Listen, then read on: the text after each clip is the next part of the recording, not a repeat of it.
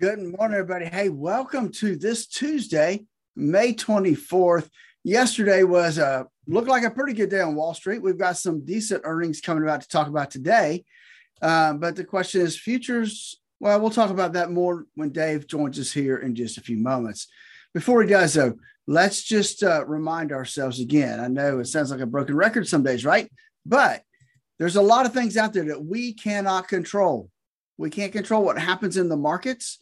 We can't happen what happens over in Russia, Ukraine, or what happens even in Washington, D.C. But you can control the risk in your portfolio. The question is do you know how much risk you have in your portfolio? And do you know how much risk is supposed to be in your portfolio? Two very important questions. If you don't know the answers, give us a call at 863 382 0037 to schedule your core retirement phone call. Again, that's 863 382 0037. With that, we've got Dave coming up next.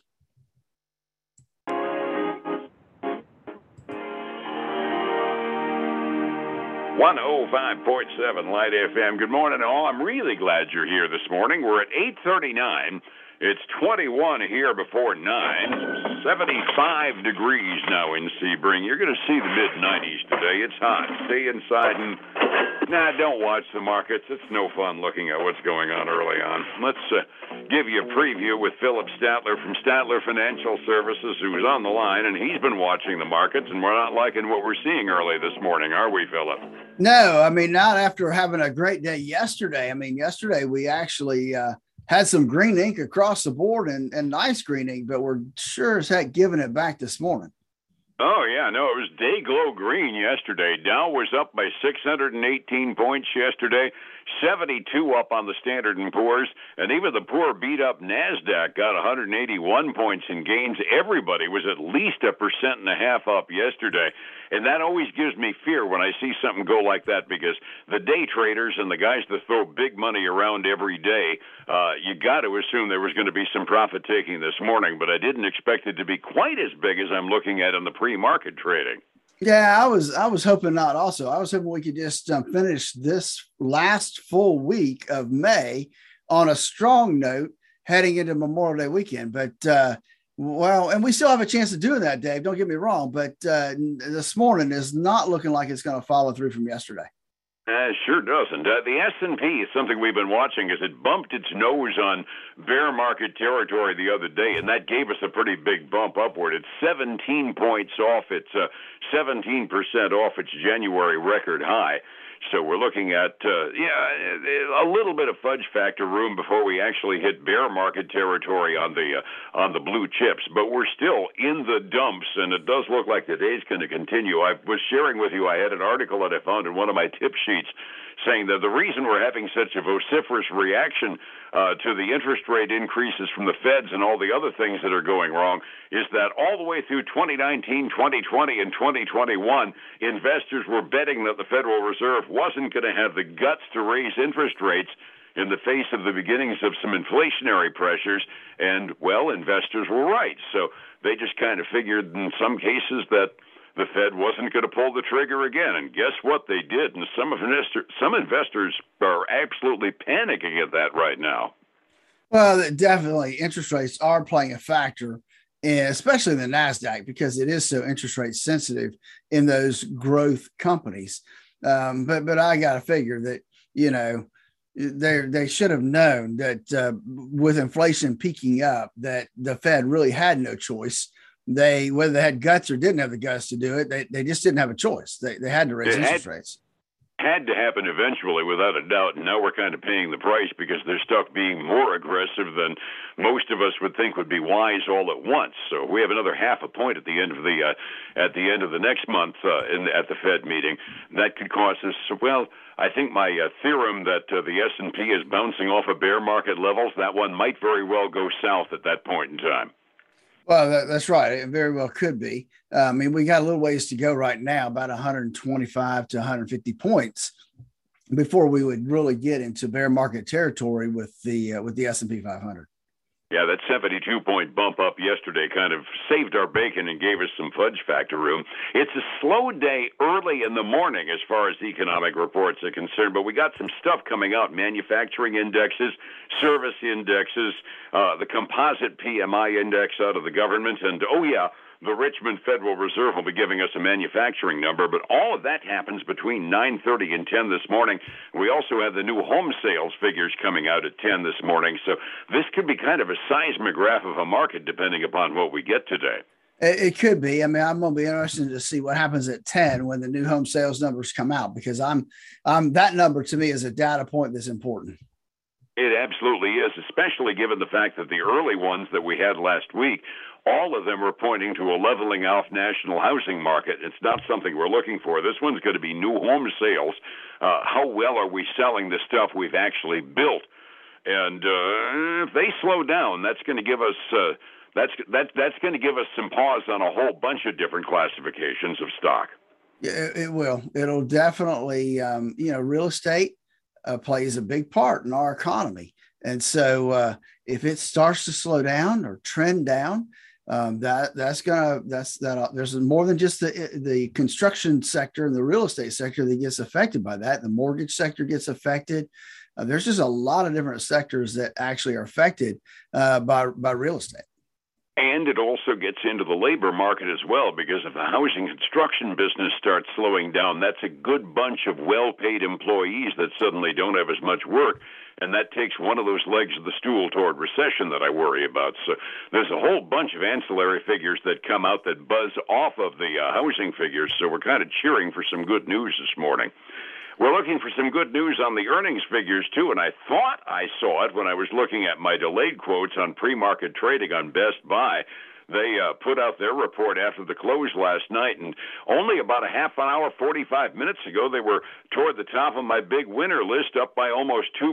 You're saying it was kind of a checkered report they had out, huh? Yeah, it, it really was, Dave. I mean, they were up as much as 5.2% earlier this morning. Uh, but they did have a mixed quarter. Uh, they missed uh, by four cents a share on their earnings. Uh, came in at a dollar fifty-seven. However, revenue was better than expected, and comparable same-store sales didn't fall as much as analysts had anticipated. So, some some good news there for them. But again, they you know they trimmed their full-year outlook uh, based on you know worsening uh, macroeconomic conditions. And i think that last little section there on the report is what kind of got their stock price moving the opposite direction we thought. Um, they're trading down 2% right now. And, and, i think they got through the headlines and started looking at the uh, the report looking forward and decided that maybe it's time to trade out of uh, best buy here it's not very often I see a stock go across a seven point swing from resoundingly positive to resoundingly negative, all inside of the time it takes for my delayed quotes to catch up with the real time. Yeah, exactly. It is uh, usually it doesn't move quite that fast, but uh, obviously they, they, they read the report a little closer. Hey, the other one we have we have the tale of two auto parts places. We have AutoZone um, and they have not even traded yet this morning, uh, but they beat uh, by almost three cents or a little over three cents. I mean, three cents, three dollars a share. Came in at twenty nine dollars and three cents a share, um, beating the estimate of twenty six oh five. A revenue top forecast, same store sales posted an unexpected gain of hmm. one point four percent. Um, so uh, they are, uh, are, are trading up. Let's see if I can find them right here. Here we go. They they did not. They don't have a close yet. Uh, a opening price yet this morning, but they closed last night up uh, 1.9 percent. So uh, so some good news for them. But the other shoe is Advanced Auto Parts. Ooh, yeah. Advanced Auto Parts. Um, they uh, they had a um, reported quarterly profit and revenue that was slightly short of what uh, Wall Street had forecasted. And uh, they have uh, projected a full year comparable same store sales below what the consensus estimate was as well. Um, so we've got a few things uh, with advanced auto parts. So they're down one almost 1.8% this morning. I wonder why the two different. I was kind of looking at that when we mentioned that AutoZone was due to report after the close last night. I was kind of thinking, well, that's one of those bellwether things, talking about premium prices on uh, on cars and pre-owned cars these days. A lot more parts purchases. We were right on AutoZone, but I wonder what did advanced. I'm not sure where the um, the the disconnect is between them. Um, it, it could be market share, you know, where they're placed and, and that kind of thing. It just doesn't the report doesn't go into that kind of detail. But uh, but it is interesting. You have two two auto parts stores that uh, uh, totally different um, ends of the spectrum. Absolutely. Other indications from earnings reports. Have we got any others of note? We do have some. We got uh, Abercrombie and Fitch, uh, mm-hmm. the apparel retailer. They're getting clobbered this morning. Uh, they actually reported an unexpected quarterly loss. Uh, mm. Now, the revenue was better than expected, but they lost on the quarter, and uh, and they came out and said that they were hit with higher cost, uh, which they expect to to be a headwind for the rest of this year. Um, and so they, um, uh, you know, their full year outlook was dampened a little bit, I think, because of that. So dude, they got to be on your big losers list. They're down to $18 a share, which is down almost 33% from yesterday's close. Whoa. Yeah, Abercrombie and Fitch has got a marketing issue to begin with trying to rebrand themselves for the current young generation of trendiness. They don't need to have a they don't need to have a swing like that in one quarter, do they? No, they they, they really don't. Uh, another popular name, I know I go there uh, quite often to uh, get Charlie Sue some food and some treats. And but Petco reported um, they uh, they beat the top and bottom line estimates uh, for this last quarter, better than expected same store sales. So a lot of good news for Petco. Uh, and they show it this morning. They're up almost 11% today. Good news. They're my all-time favorite stock symbol. Their their symbol on the trading floor is WOOF, W O O F. I love it. All right. So the other one we talked yesterday about Zoom reporting, and mm-hmm. uh, and they did report. They had better than expected quarterly earnings. They raised their profit outlook.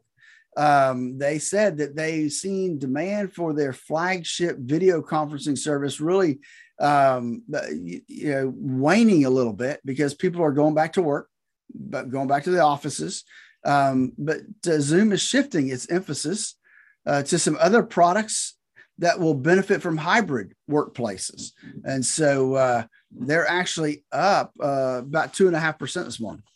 That's good to hear. Yeah, they, they anticipated the change and actually responded to it. Maybe a textbook thing for other businesses to look at, right? Yeah, exactly. So, do you want one more big loser for the day? Well, what the heck? Let's do one more. Snap, the Ooh. social media marketing uh, uh, group, they uh, they issued a profit warning um, and said it was slowing their hiring. Their parent has issues, uh, obviously, inflation, everybody's dealing with that. Apple's new privacy policy, a lot of different things uh, are, are affecting them today. They're down a little over 33% this morning, and it'll be a new 52 week low as well. Holy crud, that plus all the teeny boppers going over to TikTok and other dumb places, right? That's right. Everything hurting them. Yep, I see MySpace in their future. Resetting the table this morning. Everybody up yesterday by at least a percent and a half. Guessing a profit taking morning is underway. 45 minutes early. Where are we going, Phillip? So the indexes are negative right now across the board. The Dow's down about a half a percent. The S&P 500 is down nine tenths and the uh, Nasdaq 100 is down 1.5 percent. The Russell 2000 is down about six tenths. So everything is definitely heading in that down direction. The commodity side, silver's up three quarters to 21.88 an ounce. Gold's up a half a percent. And then crude oil is up a quarter right now uh, to $110.55 a barrel. I got to tell you, Dave, gas prices I saw this morning on the way in uh, were four dollars and fifty nine cents. Oh, geez. that's the national average. We're supposed to be below average around here. Yeah, now, that's, that's uh, yeah. below average. Scary. Overseas markets, everybody was negative. Evidently, the uh, Asian markets looked at our futures and said, uh oh, they were all off. European markets are also looking at our futures and going, uh oh, we got red ink pretty much worldwide this morning. Keeping tabs on one's retirement account is a good idea, but watching it day by day will give you an ulcer. I need a plan to make sure my retirement ends up the way I plan it to be. How do I find you to get to that point, Phillip? You know, they then give us a call at 863-382-0037. You know, one of the things we've done when we did when we create our core retirement design is to allow folks to just uh, hey, schedule a phone call, 30 minutes. Uh, we'll we'll a- answer questions they may have, and they can give us a call to schedule that, and we'll walk through and help them help them decide if they're on the right track or not. Um, so, so that's one option. Then they can catch us this weekend for the Statler Financial Radio Show, 6 a.m. and noon on, on Saturday. 10 a.m. Sunday morning on Highlands News Talk 730 and 95.3 FM.